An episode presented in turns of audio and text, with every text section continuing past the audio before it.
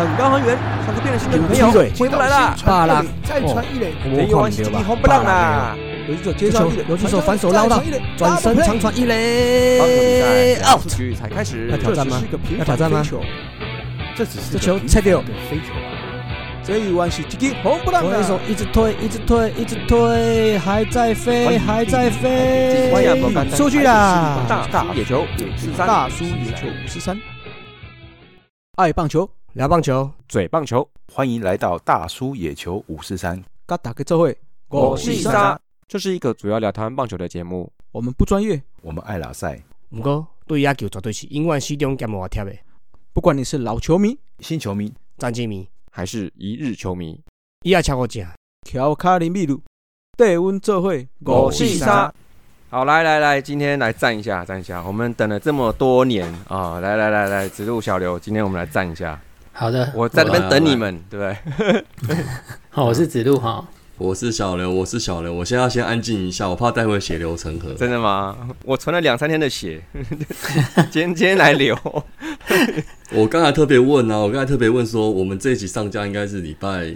刚好是就直播趴那一天嘛，对啊，我还很怕说我们自己录完的时候，我到现场会被围剿、欸。怎么会呢？我们龙迷怎么办？我们龙迷这么理性，这么良善，对不对？我们都不会说人家出生球是故意丢人的，对不对？哎，当然啦，你们当然不会讲啊，谁会是故意的？对啊，我们不会说你故意的、啊，不会。你确定一开始就要讲这个吗？啊、不会。对啊，我刚刚就一直在想说，哦，你看人家说那个什么。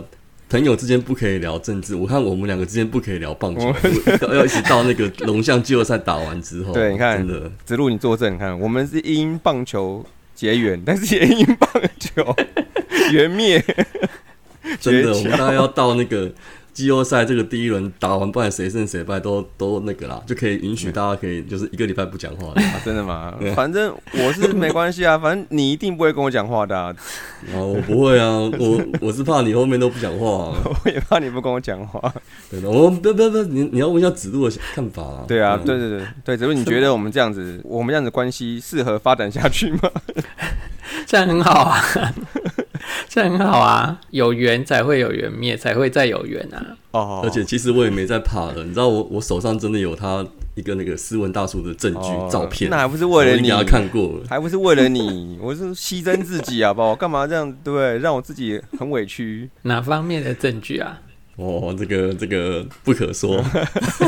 好，这个大家不要先底了。今天我觉得非常非常幸运啊，就是因为我们之前是讲是说。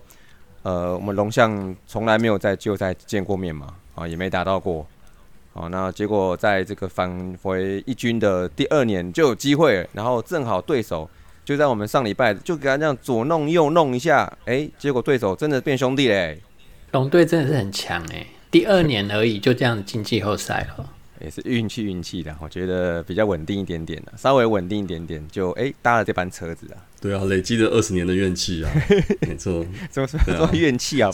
所以要在那个就是比赛前赶快先堆叠一下大家的那个哎对立感。你要说我们累积20年的能量好啊，怨气、能量是不是？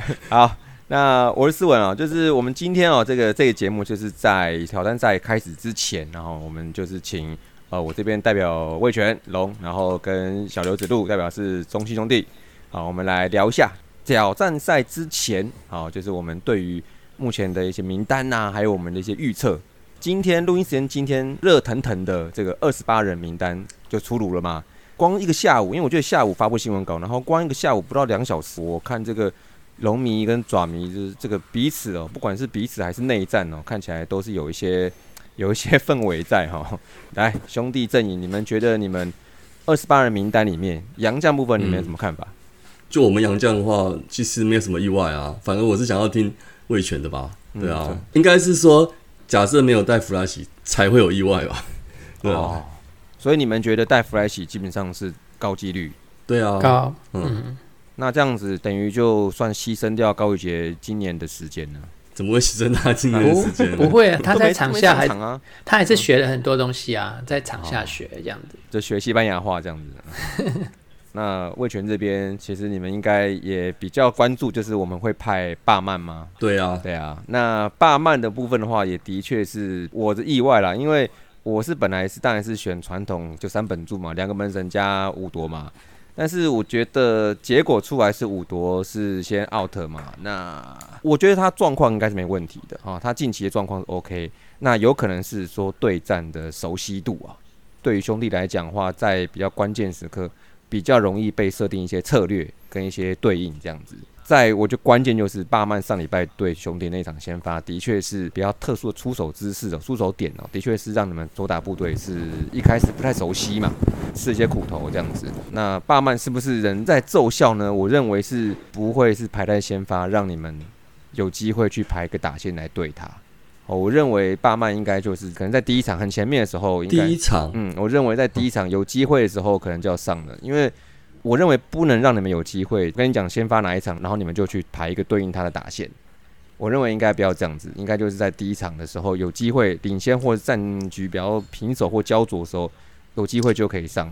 对啊，我觉得我跟你想法不太一样欸，我觉得你们不管你们要不要长，我们打线好像就是固定那样的，好像不会因为你们排谁就会变的，我是这样觉得。啊，这样子吗？因为我们现在从下半季打来到现在，应该是打线应该蛮固定的。从那次输球之后哦。我们回去就看录影带，看到每个人都会背哪几分钟几秒的时候发生什么事情。连梦中都是那天输球的巴曼的投球状况。所以这是有阴影吗？还是化阴影为力量？不是啊，要回去重新熟悉这个新的对手这样子。打击教练或者是一些教练团应该都会再协助再看一下怎么样去有一些应对的方法啦，一定会有啦。对啊，应该就看能不能临场的时候。在第二次碰到的时候，可不可以发挥得出来啊？对啊，也是啊。再来就是说，我觉得还是可以带他进去的筹码点是在于说，巴曼的第一场先发的时候，他到底有没有把他的武器跟绝活都拿出来？这个也是我觉得是一个可以观察的点。然后再来就是说，他在于面对那个比较高张力的危机的时候，他的处理的能力怎么样？虽然说叶总说他以前是丢在7-8局中继的，那看来就是常常来拆弹的嘛。因为上次没有什么危机啊，所以也没什么考验，连2垒都没很难站上去啊。对啊，就派他上来就想说是你多试试看一些各种不同的情境嘛。那天是没什么机会，所以那我认为这是比较未知的，所以说巴曼的部分我觉得就上吧。你就知道我们那天藏得多辛苦，想要打都不敢打。反正就觉得那个球来了超打的，然后可是不能打，就是为了布这个局嘛，是不是？对啊，要藏，要跟那个龙猫总教练学一下，要跟他学，藏得很深了。那巴曼的部分，其实大家对他的定位好像是有人说先发，像我刚刚说可能中继或是特别调度嘛，那这个的确是一个比较耐人寻味的话题啦。那另外一个我们还有一个洋将是本来预计可能会先 out 的，就是布里汉啦。那因为布里汉他是季赛的时候对兄弟打得比较不好，以你们看，你们对布里汉是比较有胜算吗？你们看？我觉得我刚刚本来也想要问你说，为什么第一个会考虑是伍铎 out？ 我觉得布里汉确实也有可能会 out 啊，而且你刚才讲巴曼对不对？其实去年他有点像是像我们的那个谁，像魔力跟那个华德兹啊，他们都是算是球技很后面才来。就有点像是很不熟悉，然后像华德是最后在总决赛真的发挥了效用，然后最后一场嘛投得很好，对，所以巴曼的感觉就有点像那个去年的我们的华德兹这样子啊。布里汉的话，你看整年对战那么久了，而且熟悉度一定有，而且他好像最后几场的状况不是说那么好，所以当初我会觉得说，会不会有放伍铎，不会就是不会拉那个布里汉，就最后还是以布里汉为主嘛，不管是选伍铎还是选巴曼，应该是要中继为主的。那我觉得布里汉应该就是会表定先发的，我觉得他比较适合这样子的角色啦。巴曼会中继吗？不是会投先发吗？我认为中继啊，我猜啦。那你们的先发还有谁？郭玉正就刚龙先啊，然后第二场应该是布里汉。那因为我现在可能还想不到说第三场的事情，因为这个磊哥啊。磊哥，我跟你讲，不要上来丢160，搞不好，搞不好。我们打磊哥打得很辛苦，对啊，都可以上垒，但是都得不了分。没有，因为那个球会飞到哪里，你们也不知道啊，所以当然打不好啊。可是他最近回来，看起来状态好多了，而且也因为本来预定的人选赵锦荣的受伤吧，所以他有一个位置，应该是这样子把他补上来的啦。所以我觉得先发来讲先发，你猜大家会怎么排？我跟你讲，我们的高度就比较不一样。哎，什么高？我啦。哎，多高？没有啦，没有多高。来几层楼那么高？我最高。哦，磊哥最高。我们要考虑到我们后面还要晋级到那个台湾大赛。哦，是。你刚才想到明年开幕战好了。没有啦。其实我觉得第一场先发不用想了啦，就是德保拉啦。先不管是季后赛还是总冠军赛，能不能进总冠军赛啦，比较考虑的是我们开始。G2 是要谁投？那这个其实我看到很多分析，就是我觉得有一个人讲的，其实我觉得蛮认同的，就是他是觉得说土投有可能撑 G2，对啊，然后基本上呢，就是我们有两个排法，因为 G2 的话通常是在客场嘛，然后我们那个今年吴哲源的话，他主客场成绩。他周记是6胜0败，然后可是在其他的客场的部分是2胜1败，就是还可以啦，就是唯一输一场就是在客场，但是觉得他排那个 G2 的话是有机会的哦，对啊，然后 G3 的那个投手的话，考量到台湾大赛可能要投一休四，但是我现在不要考虑那么多，所以要准备4个投手去做轮值，对啊，所以我们现在应该是预定就是。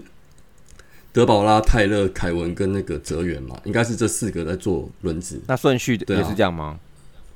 我自己是觉得啦，应该 G2 还是泰勒啦，所以应该就是变成说德保拉、泰勒，然后再吴哲源跟郑凯文，吴哲源、郑凯文4个，准备4个先发这样子。OK， 啊、那子路觉得呢？我的想法比较不一样哦，就是他会把黄恩赐放进来，就有可能会让黄恩赐投。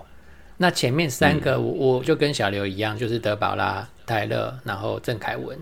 那第4个可能就不会是吴哲源了，因为他拉了一个先发投手黄恩赐进来，黄恩赐没有很少在中继上场过。黄恩赐应该是说他中继好像有上场过吧，但是好像没有说很好，也次数也很少。我记得黄恩赐上一次让我印象比较深刻，中继不好。好像也是在总冠军赛，我的前年吧，就是那个对统一，对，统一那一年，他是不是第7场他上来中继，然后不好？对，我记得是这样。所以你刚讲说对黄恩赐的安排，就像我对比如说像布里汉的想法是比较像，因为我觉得他们2位可能是比较适合是表定先发，不太适合中间上场中继。我觉得是这样的，所以有一些投手虽然都是先发的底或是先发的出赛为主，但是可能有一些人他适合中继的角色来做调整，来出赛。我觉得有些人可以，但有些人可能就不行。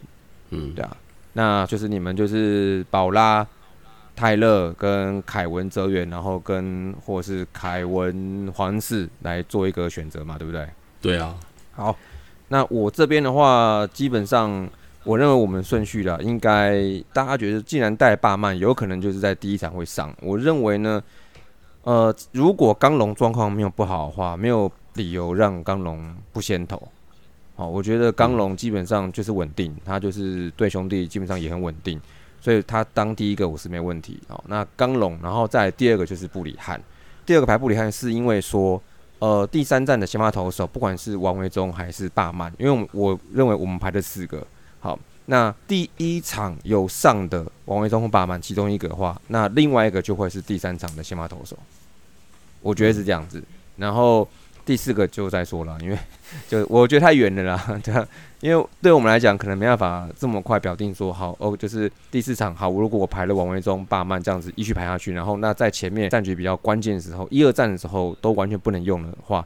我觉得比较可惜，而且也的确王维忠是有在中继上面有调整的。那霸曼本来就是中继底，但是因为我们有郭玉正或林子玉的话，我认为我们这部分第4个，甚至连磊哥他也先发的嘛，我认为都是有可能啊。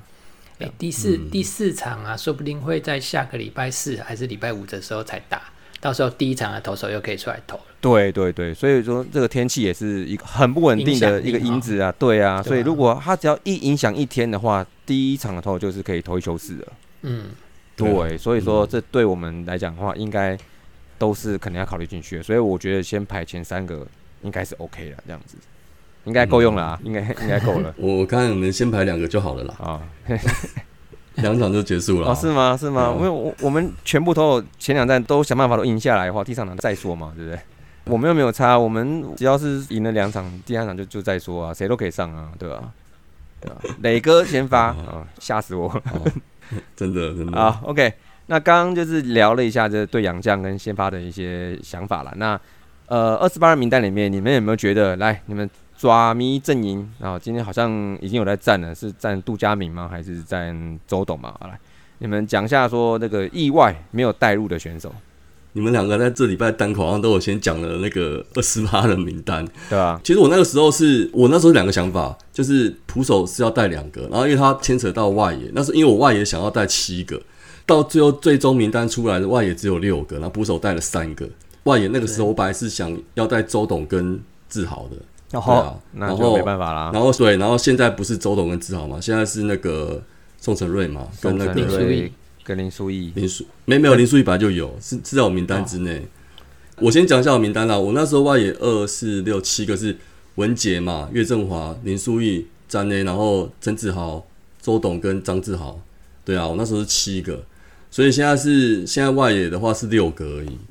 6个的话就是少周董跟志豪，然后可是改成是宋爸爸。对啊，现在是6个，然后那个。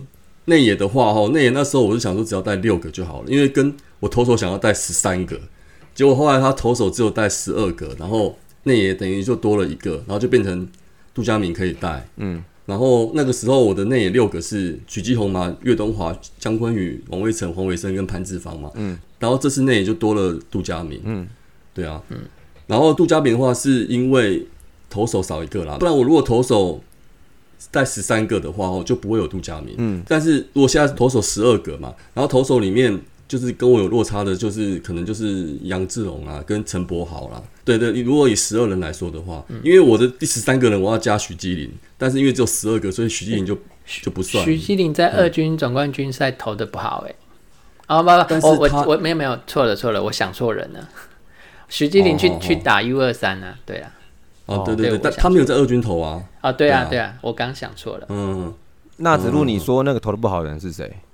那个江少庆的同学，林承轩啊，对，林承轩啊，林承轩。哦，其实老实讲啦，我会想带张志豪，原因是因为我觉得真的球团真的是想要有带他的啦，但是就是因为他确诊了，所以没办法，就是可能就是少1个名额了啦，那就带宋承瑞。Okay. 对啊，本来应该我觉得有机会会带他，他那时候10月份从回来之后1军代打都没有安打，但是我觉得球团放他在2军的冠军赛后，几乎都是先发打好打满，嗯，就是看能不能带到1军打季后赛。嗯，就其实他打的不算好，嗯，但是到最后周董跟他选1个，因为我那时候有选周董会带，就反而很意外周董没有在名单内，嗯，所以就变成说。2个老的都没有上，就可能就想要带宋承瑞这样子。嗯，对啊，需要传承啊。嗯，然后另外那个投手部分啊，我觉得陈柏豪没有带好像有点怪啦，但是就是既然选择要带那个黄恩赐的话，那就是希望他能够表现好一点啊。嗯，对啊，我是觉得就是可能就是意外的名单这个这样子。李吴永晴那个不意外吗？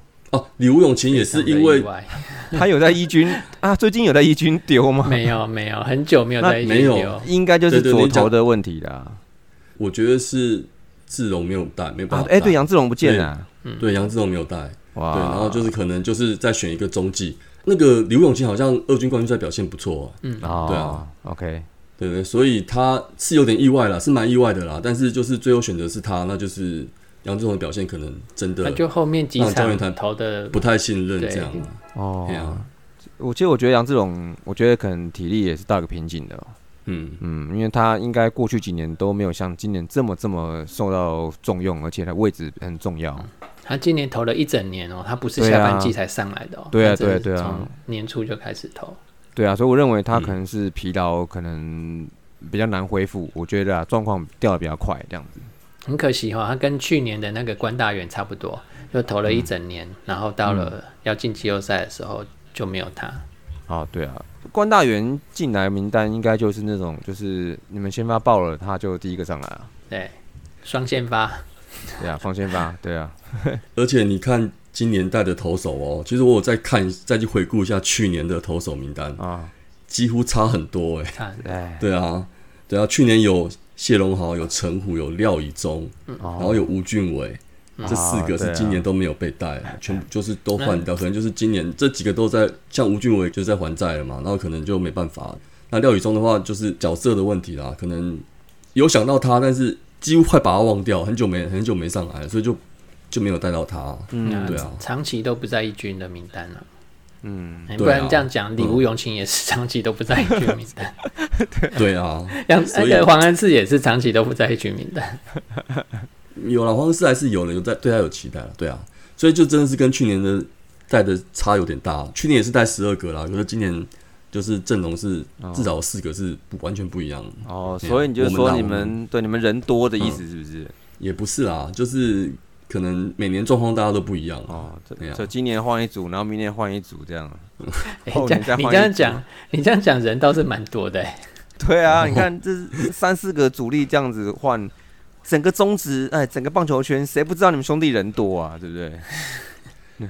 大家人都一样多啊，能用的比较多，你要多加一个能用，能用的比较多。好啊，那子路你觉得呢？就是有没有什么是你比较意外的名单的选手？我只节目里面有先预测嘛，其实捕手3个，然后内野外野，我就完全中啊，所以有意外的话也都只在投手的部分而已啦。哎。那还是就是李吴永清跟，其实黄恩赐我不意外，我有考虑过黄恩赐，对，但是因为我们看不到他们的牛棚状况，所以其实投手那边真的还蛮难去猜的，嗯，对，我们看不到实际面他们在牛棚练投的这个状况，对，所以这个，对啊，这个真的很难啊。像这种比较意外的，通常啊，我认为是状况的因素啦。近期状况可能比较好，然后就是像你讲的，我们其实他们在牛棚里面我们看不到，或在二军的我们也没看嘛，对不对？嗯，所以李吴永清这个的确增加了左投，王义凯、李吴永清，然后吕彦青这3个后援的左投嘛，这是摆明的。哦、李吴没错，李吴就可能会是一人左，嗯，有可能的，对，我觉得。他上场机会搞不好没有了，对啊，我觉得还有一个最可惜的，我觉得是郑浩君，对啊，如果他没有确诊的话，哦，可能志荣是换郑浩君，对啊，我有这样想，就不会是李吴啊，对啊，只是李吴就变这样就变成跨出来就变成意外人选了 ，OK， 对啊 ，OK， 其实也是赌啦，因为这个伤病的问题嘛，其实也是不可抗力因素啦，我觉得啦。好 ，OK， 那我这边呢，因为其实我在写这个28人名单的时候，我是比较带一些个人喜好跟个人情感进去啊，所以后来差蛮多的，对啊，所以其实讲起来不太好意思，因为像比如说像投手部分，因为我就是舍霸曼嘛，然后选5多，但是事实上就反过来嘛，这样，然后啊我有多带一个变13个，就是我想加一个左投是那个刘家凯，啊，就是觉得是说。因为我怕王一普不行，我怕他脚受伤。不过看起来目前这样子，王一普应该 OK 的话，那这样子也就不用了。这样，你们全王这个季末这几场也爆得有点严重哎。对，在那个9月份的时候，其实也不是这么稳定。嗯，对啊。那我认为他也有可能会是比较偏一人左或2人左，大概这样子，可能就连续抓2个左打者这样子比较有可能。对、啊，因为他的那个主力的武器是滑球嘛，那个基本上就专门来对左打者的，所以我认为的话，他的定位可能会是在这边啦。好、哦，那投手部分的话，其实好、啊，就像你讲的，能用的你们大家也都看到了啦。对，我们人不多啊。对啊，真的像我昨天二军这样一扫过来，其实就大概是这几个了。对啊，其实没有差太多了哦。好，那捕手的部分是我觉得比较意外，是那个林承勋的部分。对啊，就是带4个哎、欸、呀、啊，但是我们带4个捕手，其实就是3个在蹲啊，因为吉角肯定是不会蹲的。这个他带林承勋进来，就绝对不会让吉角蹲的啦。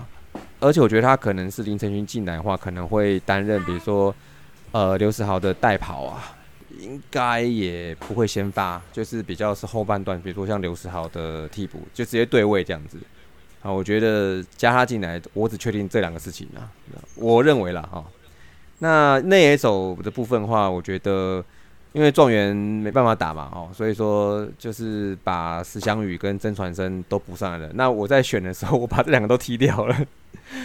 因为我觉得石翔宇跟曾传生的状况，我认为有状元在的话，那时候内野抓6个的话，应该就不用他们2个，而且林威廷应该是可以内外野来守这样子。好，那不过呢，但空一个状元的位出来，让他们2个的话，应该石翔宇可能会去补3垒吧，然后曾传生带跑这样子。那我们外野部分的话，其实就也没有什么，也没什么悬念啦，就那5个啦。但我那时候我是多选了一个。哦，没有，我多选的洪伟汉跟曾陶荣都没有上，这个看起来不在教练的考虑之内啦。对，那我觉得，这我个人喜好啦，大概这样子啊，对吧？那最后我要讲一下，我最支持的，我们最关键的吴东荣还是进了名单呢。对，然后看看他的功能性怎么样，这样。就是你刚才讲那个吉吉劳他不蹲的话，那南波一样要怎么办？可能没他位置嘞。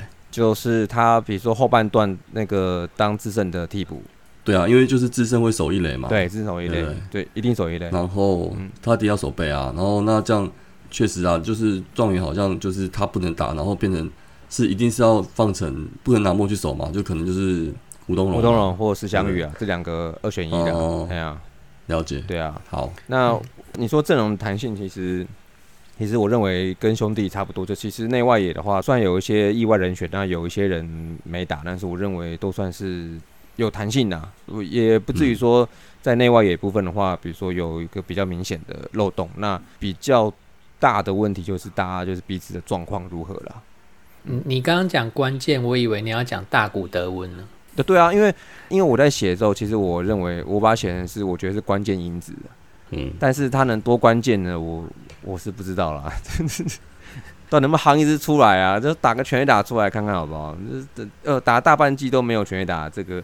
对啊，古德温今年1选3没有打，没有办法嘛。没有啊，就是最多2安打而已啊，而且他好像也没有打到那种全垒打墙那种啊，好像也没有季末的时候有一点回温啊，那个升温当中啊。就是有强击球啦，然后2安打出来啦，但是我印象中好像没有打到warning track的那种，对，好像没有。又休息了1周以后，应该又冷掉了啦。就我是觉得像他们老外这种我认为应该都是随插即用，但是看起来洋炮不是这样子，对不对？今年大家找的全部都要热机，然后热超久了，除了罗莎2.0以外，但是罗莎2.0热完之后，它又冷，然后冷到现在了，对，所以洋炮难用。今年季后赛洋炮没戏就对了，我是对他还是有期望的啦。包含我们的弗莱西也都没戏了。我说打击部分，可能打击啊，弗莱西本来就没有靠打击的，没关系啦。今年的洋将没有一个超过2.5的哦。整体来讲的话，好像在 OPS 也没超过7，就是那个0.7的，就是都没有在平均以上。对啊，所以洋炮真的是很难用，对吧？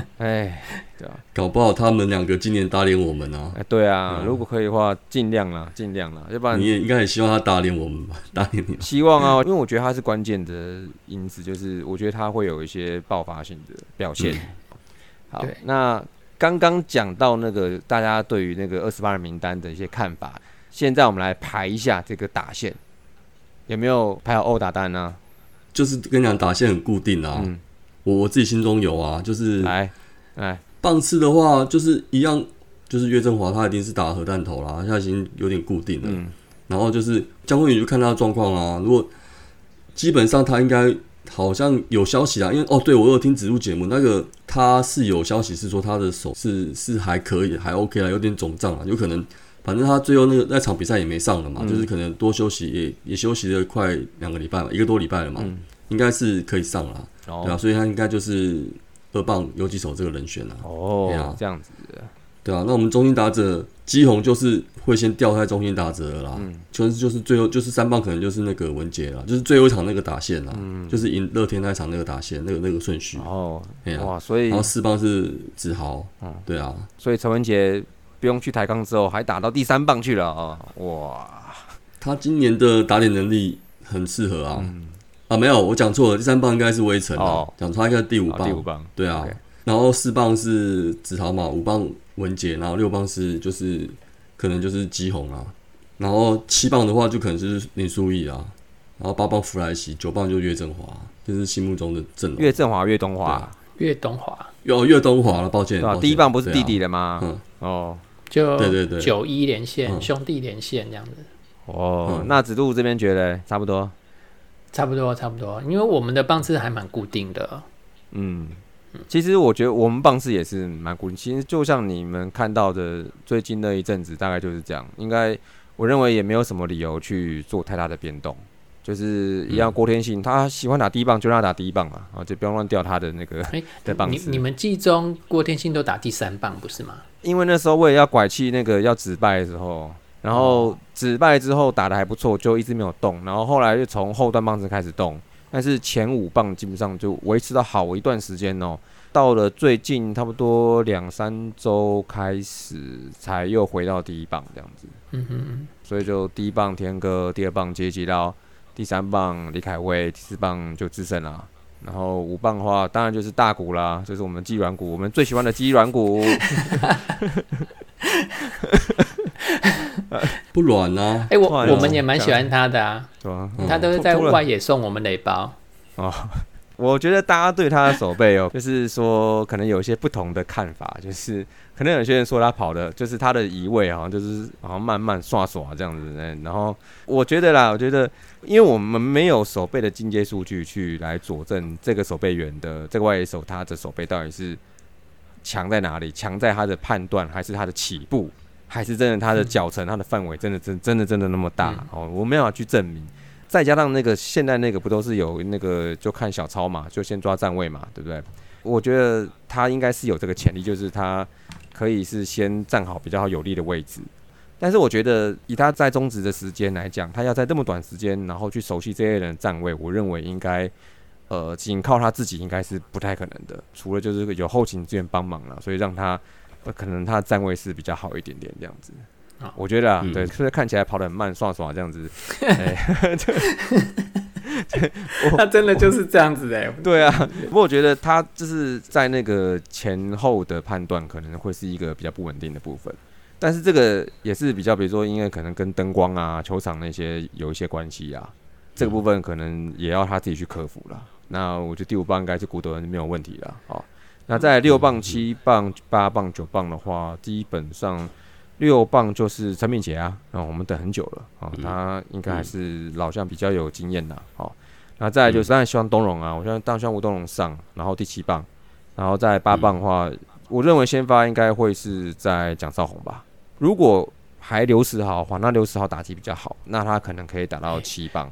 其实没有哦，蒋少红对中信兄弟打得很好，他是对别队打不好。我今天还有看到一个新闻有写，我觉得蒋少红他除了特定对兄弟的打得比较好以外，我觉得他比较好的是他的守备啦。我觉得那个主杀，我觉得是还蛮有水准的。好，所以我认为他在这部分的话，应该是可以牵制兄弟的盗垒的战术，应该是可以。好，所以我认为先发应该是他。好，第一场的时候。然后在第9棒就张振宇，这样我们其实也很简单。我听完后，我觉得那个叶总摆那个积极刀在2棒，真的感觉是高招哎、欸，就是有点我不知道，感觉是不是他没有打第4棒或是打中心打者的时候，他反而打第2棒，让他的打击就是有点放开来了，就是变成整个释放出来了，好像也没有那种压力的感觉，就是。打得很好啊，对啊，而且全垒打一支接一支来、啊，对啊，他的全垒打就是改第2棒开始。打出来的、我觉得这个全打王就是第2棒打出来的。对啊，这个变成是好像我不知道是不是步一步很大的棋，然后就刚好发挥这样子。而且我觉得，因为吉角他就是极高几率可以一棒改变比赛的人，让这种打者尽可能在第一局就上。对、啊，对，其实我觉得第一局就上，我觉得很不错的，就是说证明在那个上礼拜对兄弟第3场的那个时候，对泰勒的那一场，整场就是只有郭天信安打第一局上班，然后吉角全打就没了。对啊，就是这样子、啊，就这样子而已。对，真的，你们2棒就决定胜负、啊。对，我觉得，所以说，啊、我就急着他是真的是有1棒改变比赛的这个能力在，所以我认为让这种选手多打几次啊，应该是好的这样子。好，那打线不知道听友们跟我们有没有什么不一样的想法？但我觉得应该还好，因为我们在整个10月来讲的话，其实棒次跟那个排法基本上8-9不离十啊，就不会有太大的变动这样子啊。我补充一下啦，我觉得有可能，如果说巴曼那一场的话，我们那个苏毅有可能会换成那个詹子贤先发啦，就只有这样子而已，其他的应该就是大概就是、这个、其他应该是这样子这个顺序，也是对啊，也是，而且我觉得中职的左打者好像没有什么太多人是比较明显的被左杀，没有太多人，就是那一场对霸曼那一场啊，所以其实还是再放多一个右打去试试看啦。哦，对啊，就觉得他那个是因为左侧头啦，因为最近可能比较少见啦。嗯，不是有人说他是4分之3吧？左头短挥臂，对，短挥臂，对啊，就是对啊。对啊，出手动作很快，然后因为我自己看好像他有点在长球，我不知道你们有没有感觉啊？我觉得他在出手那一块就是感觉就是你要抓他投出的那一个点抓不太到，就是看不太到，就是怎么一下球就来了。对对对，他在出手前他的那个左手的那个小臂好像就是会有一个弯曲，就出手前对他不会把它往后延伸，然后去蓄力，他从小范围的这个弯曲的轨迹他就出手了。对啊，所以这个其实也有点担心，就是。我们其实这种看录影带也看不太出来，就一定要实际打过比较有感觉。嗯，对啊，或者看一些影片，所以还是有点担心啦。不过希望就是可以第2场就突破。我们啦，反正就打不到就放推就好啦，就拼下一场就好了。对啊，我真想2场就结束啦。不要为了说要打败霸曼，然后打不到还硬打，对不对？就放推就好啦，就拼下一场啊，机会也是很好啊。我现在就是要一直拱他，对不对？哦，是。好，刚刚讲到，我觉得就是我们大家觉得关键的地方嘛。好，那再来确认一下说，你们觉得，你们如果要从这个歇赛赢的话，胜出的关键，来兄弟的关键在哪里？我们的关键稳稳的打，不要有象迷的压力就好了，不要有爪迷的压力就好了。那不可能啊，一定有的啊。而且超大，今年龙队也有龙迷的压力，好不好？不是，我觉得那场主场可能天母那一场，我一直觉得有可能那个就是会变成没有那么的有那个球迷的优势，我们啦，兄弟啦，对啊，可能会龙迷会出动蛮多的，对啊，就是先努力这一场，后面有没有再说了嘛？对，一定有，也是这样子。嗯，好，那小刘觉得嘞，关键在哪？哦，我觉得关键吗？关键就是得分要比失分多啊！废话嘛，啊、但当然这是干话啦，对啊，没有啦。其实我觉得没有啦，我正经一点讲啦。好，那个关键就是我们已经手拿1胜了，这真的是关键哦。对啊，我们辛苦了，拿了下半季冠军之后，我觉得拿那1胜真的很重要。你有了1胜，而且还有一场就是我们第1场部分，就是你能够在第1场就赢的话，你那个几乎我觉得就是赢了啦，就是可能就所以我觉得守卫胜这真的是关键。其实你这样讲其实也蛮危险的欸，我们前年对统一的时候是3胜1败，然后后面是德保拉，还有那个米兰达，然后罗杰斯结果3个人都没有守下1胜。那个时候教练不一样哦，哎呦，我现在是助总哎。那时候教练去哪啦？我不知道啊，今年还不错啊，今年还不错。哎呦，嫌教练是不是？我就知道爪迷到最后就是酸教练，我没有嫌教练啦，就是坏习惯。那个时候可能他不是啦，他也许就是刚好那个系列战他的那个不知道，我没有要批评他，就是可能那个时候他有点被打傻了吧。可是我觉得。我对祝总感觉是他应该跟叶总之间呢，应该是有一定的能力可以跟他对抗啦。因为我觉得那个时候那一年真的有一点被打傻的感觉，对啊，教练团的反应能力啦。对，说到教练团，我觉得祝总最大的优点就是他很稳定。当然稳定，另外一方面也是有负面，就是没有比较不会有那种太高的起伏吧。他就是一个很稳的在那边。味全如果一出错。那赢家一定就是我们了，希望。所以说，就只要味全不出怪招，就下不倒祝总，是不是？基本上就是这样子。那我跟你讲，我们最爱出怪招，你们出怪招就会犯错啊，就是风险啊。但是赌看看啊。不是有个新闻，叶总说前面2场一定要赢吗？虽然对啊，他这个有点干话，但是废话，他不赢就没了。啊，对，味全前2场没赢就买单在后面嘛， 对不对？啊，没有，其实不要那么不理性，我试着解读一下，好，就是换个说法，应该是说前2场味全全赢的话，那压力就全部在我们兄弟这边的，就是有可能会被翻盘成功所以前2场一定要赢是关键，没错啊，对啊，他讲的也没错，也是啊，但是我的看法稍微不同，我认为第1场赢下来，我觉得兄弟压力就来了。啊，对，所以我刚才就是说，对啊，反正就是第1场一定要赢。了解，对啊，了解。好，但是我套一句我们前攻讲的话，前攻不可能。不是，好吧，那我这边的话齁，我觉得我们的关键在于说，其实打线上来讲的话，我认为其实最近一两周已经调整的还不错了。我认为其实能像这两周这样打出这样，我认为就基本上是 OK 的。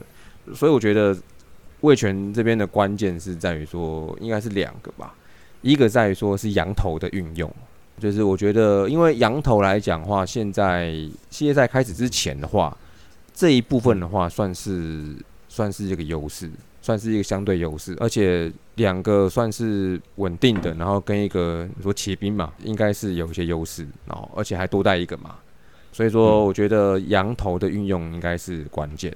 那还有一个关键，我认为呢，应该不是在选手身上，应该就是在我们叶总身上了。我觉得叶总的话，我不知道他怎么想啦，但是我觉得教练团就是包括他，我觉得大家都可以想着说，其实我们始终是没有压力的，应该说压力始终是不在我们这边。所以说，如果说教练团他有这样子的共识的话，那其实就是照他们平常在演练的东西，然后视状况来讲，叶总在这边用一些适时的战术，应该是可以有办法出奇制胜的一个关键的。嗯嗯。我们农民生友善的，我们不会去站教练的，我们都全部挺叶总啊。我们也大部分是的、啊，对啊。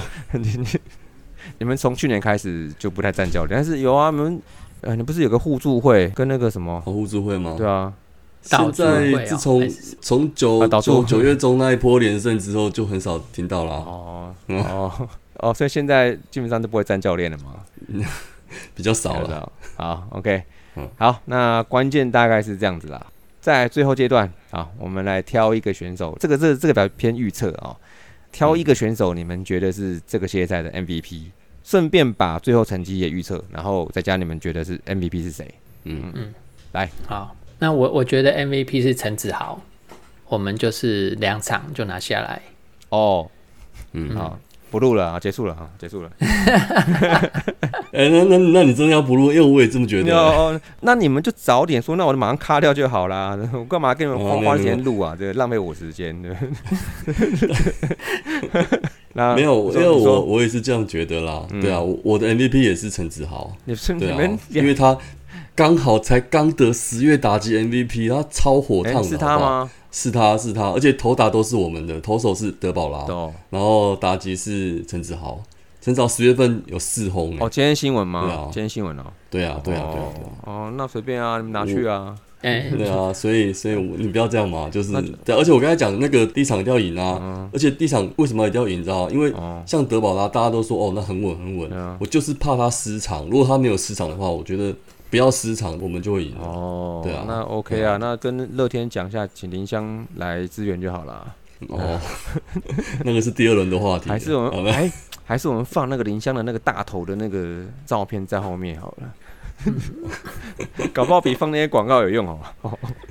好了，听你的关键，等一下，我们这边是陈子豪，那我猜你们那边就是吉力吉撈，就是有一棒能够把比赛给拿下来的这个球员。基本上是，我觉得是他没有错。那这边的话，会觉得应该是3胜，就是最后一场了，3胜2负，然后把兄弟扫出去。Yes， 就是这样。Yes。好了，如果真的打到3胜2负，是真的有可能。我跟你讲，我不会这么好高骛远啦。为什么2战结束，怎么跟你讲？那中间还下雨嘞，要休息嘞。对啊，没有啊，就一定要把那个2战都打完，才可以打那个啊。哦、对啊。然后我跟你讲，会就在你们洲际图书馆里面哦，开开心心的准备下一阶段的比赛，这样。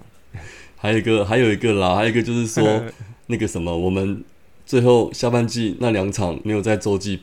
抛就是觉得有点可惜嘛，啊对啊，那是不是可以在天母抛嘛？啊，不行啊，对啊，因为那天全部球场禁黄，黄色东西不准进入，除了香蕉以外。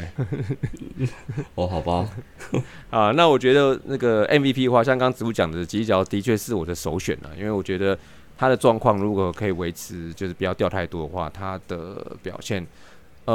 应该是没什么太大问题，而且他打第2棒之后，一场比赛基本上都固定可以打4次，那有时候可以打5次嘛。那我觉得不要太大的落差的话，我觉得是很好的。那另外一个我觉得是也不错，就是有可能的，因为极有可能会发生，就是说刚龙的部分，好，就是有可能是会在这个系列赛出赛2次，这个可能是把那个下雨天的部分也给他考量进去啊，哦。那我认为的话，如果一旦真的是有延赛，然后让他二次出场的话，我认为他就会是这个系列赛的 MVP、哦。大概就这两位。投手的表现其实也蛮关键的、哦。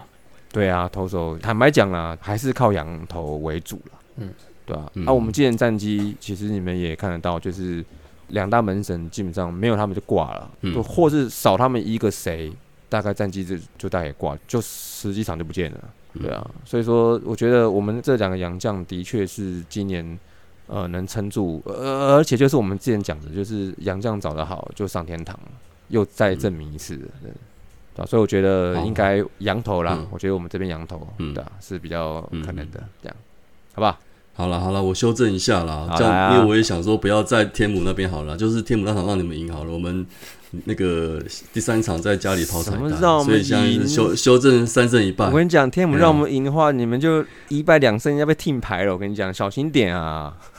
天母那场让你们赢，我们第一场有赢的话，天母那场让你们赢还好啊。对啊，我们只要再赢一场就好了，你们还要再赢3场、欸。我觉得戴宝拉，应该，我觉得他不行了，对啊，所以第一场是不是很关键？第一场对吗？是啊，而且我认为会是低比分啊，大概就是在。哦3分，我不是说差距，我说可能某一队可能就是3分赢这样子，3-2或3-1。所以你刚刚是预测第一场是霸曼啊，刚龙，我觉得刚龙还是比较可能的，對比较稳啊。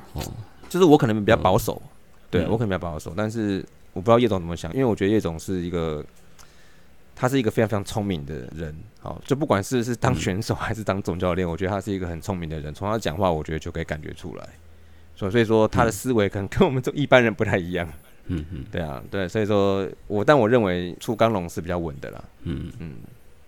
好，以上呢就是我们挑战赛之前的这个算是预测吗？还是就是闲聊啦，然后也不负责任，之前不负责任干话，对，反正就我觉得啊，因为我们其实都希望自己的球队能顺利过关啦，哦，对啊，对对，所以说这一部分立场呢，当然是表明在先啦。对啊，所以其实各位听友听到前面我们讲一些有些好像你听不太顺耳的话还是怎么样，可能要包含一下，因为我们就是各自站在各自的立场嘛。是啊，对啊，我跟你讲，我们刚讲这些，我全部都把它剪掉好了，我要把它剪掉，然后我们今天是来站的，我们不行，那这样子指路要多讲一点啊，就是再护航一下这样。对啊，嗯，我不知道讲什么。那我们预计会在那个10月29号礼拜6的 G1 第一场的时候哈，下午5点在台北公馆附近的知了咖啡办这个我们算是大叔野球5431年第2度的这个直播趴，已经蛮多球迷来报名的哦，其实也不只是龙迷或象迷哦，而且有很多吃瓜的哦，那种就是带很多瓜来吃，那邦米啊、那喵米啊，就是取暖的那种哦。嗯啊，然后好像我不知道乐天有没有、欸，乐天可能没空吧，算是不理他们好了这样。对，然后就如同我们543我们这个大群组或者是543的LINE群组里面，我们一个很大的一个组成的方向，就是我们是一个5队共荣的一个群体啊。所以这直播趴其实没有，我在想应该不会这么的血流成河啦哦。那但是我觉得战况发展下去，我会不会有些脱轨的行为或失序的行为，这个我就不太清楚啊。就到时那个我跟小刘都会在那边嘛，对不对？我会去啊。对啊，那如果听到这个节目的听友们呢，如果你们也是下午就是要来直播趴的话，记得啊，就是把这给西带好哦，然后带着一颗热血的心，跟我们一起来战，好不好？没问题。OK， 好，那今天我们大叔野球543这礼拜的算是特别节目，好，就是在季后挑战赛的预测分析。我们是血战组，他们是吃瓜组，对，他们是那个吃瓜组的，对不对？那我们这血战组的节目就到这边为止，欢迎下一拜再见喽！下一拜我们看谁会赢啊！好，拜拜喽，拜拜。以上就是本集的节目。希望大家上 Apple Podcast 专区给大叔们5星赞加，如果有任何意见与想法，也可以在下方留言区留言，大叔们尽量给大家解答。更可以上 FB 搜寻大叔野球543，回答几个简单的问题，就可以加入社团，和爱棒球的朋友们一同聊棒球。期待下周与大家我细沙，大家下次再见 ，See ya，Adios， 再会啦，再见啦，好，再见哟。